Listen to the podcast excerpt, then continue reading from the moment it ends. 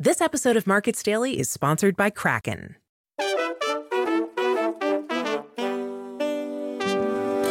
It's Friday, September 8th, 2023, and this is Markets Daily from Coindesk.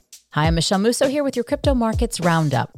On today's show, we're talking Bitcoin, FTX political donations, and more. And just a reminder Coindesk is a news source and does not provide investment advice.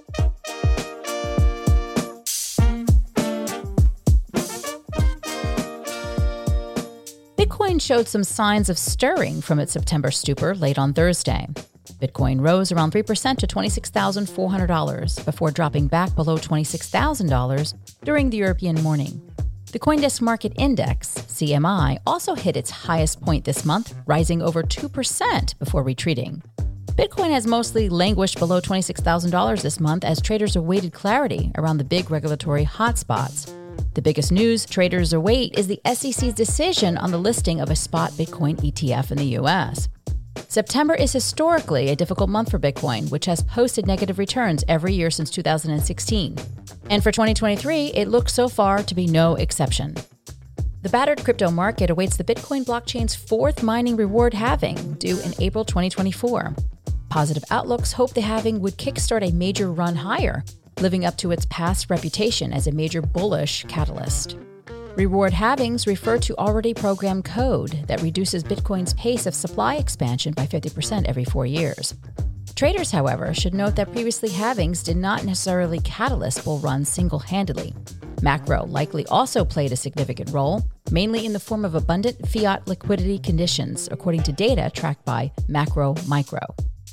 And with those macro conditions, a key indicator to watch is the M2 growth rate. M2 is a monetary aggregate measured on central banks, representing the total value of their respective fiat currency circulating in the market.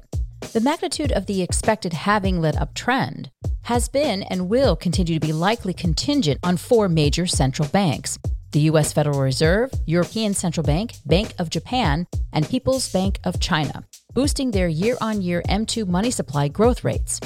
The previous post halving bull runs were characterized by a 6% or higher aggregate M2 money supply growth of the previously mentioned banks. Meanwhile, bear markets coincided with a deceleration in the money supply growth rate. The pattern validates the popular argument that Bitcoin is a pure play on fiat liquidity. And another macro look Federal Reserve Bank of Chicago economists predict low inflation and a resilient economy. This prediction is a potential Goldilocks scenario for risk assets, including cryptocurrencies, Economists at the Chicago Fed argue that the rate increases implemented since March 2022 have set inflation on a path to 2% while ensuring soft landing for the economy. Notably, the economist said that further tightening may not be needed. Today's crypto markets coverage comes from Jamie Crowley and Omkar Godbole. Stay tuned for after the break when we'll take a look at the top FTX executive's recent plea agreement. But before that, the Markets Daily team is excited to announce our new host, Noelle Acheson. Here's a message from her. Hi, I'm Noelle Acheson. You may know me from the Crypto is Macro Now newsletter I produce daily on Substack. I'm also a former Coindesker, and I'm excited to be back in the fold to bring you the latest market news and narratives. We'll be kicking this off on Monday, September 11th. Talk to you then.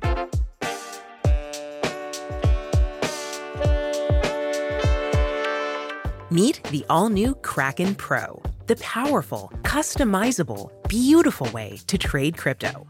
It's Kraken's most powerful trading platform ever, packed with trading features like advanced order management and analytics tools, all in a redesigned, modular trading interface. So head to pro.kraken.com and trade like a pro.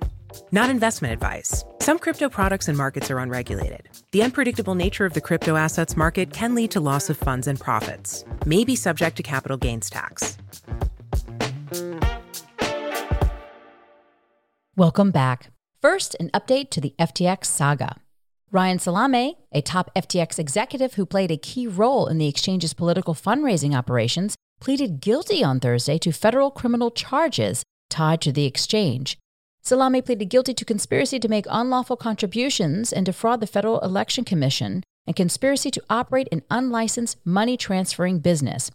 As part of his plea agreement with the government, Salame had been ordered to forfeit more than $1.5 billion. The guilty plea comes less than a month before the trial of Sam Bankman Fried, the FTX founder, is set to begin. Bankman Fried, who has pleaded not guilty to all of the charges against him, stands accused of orchestrating a multi billion dollar fraud that ultimately culminated in FTX's bankruptcy and the loss of funds for its customers. When Bankman Fried's FTX empire collapsed last fall, Salame was co chief of FTX Digital Markets, the exchange's Bahamas based subsidiary. As a Republican megadonor, Salame served as a secret go between for FTX donations to right wing politicians and political causes.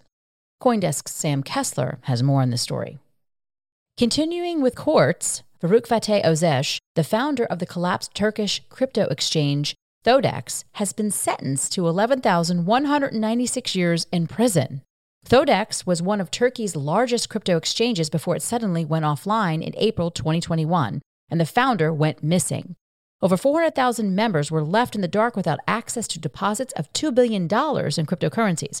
Özer had fled to Albania but was arrested in August 2022 after an Interpol red notice against him. When the case came to light, the founder's brother, sister, and four other senior employees were jailed, and at least 83 people were detained as part of the investigation. The eventual trial saw 21 defendants facing up to 40,564 years in prison.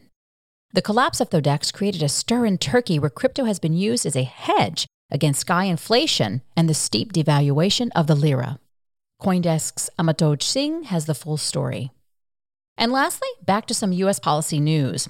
A Commodity Futures Trading Commission, CFTC commissioner, has pitched a pilot program for U.S. crypto regulation. Caroline Pham, one of the members of the CFTC, said, quote, I'm recommending a time limited CFTC pilot program to support the development of compliant digital asset markets and tokenization. Unquote.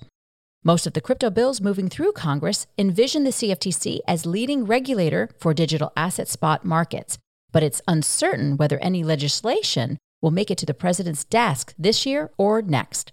Many Democratic lawmakers have been critical of the industry and side with the SEC chair Gary Gensler's view that crypto businesses should be punished under existing security regulations. Coindesk's Jesse Hamilton has the rest on this story. And that's it for today's show. Hope you had a great week.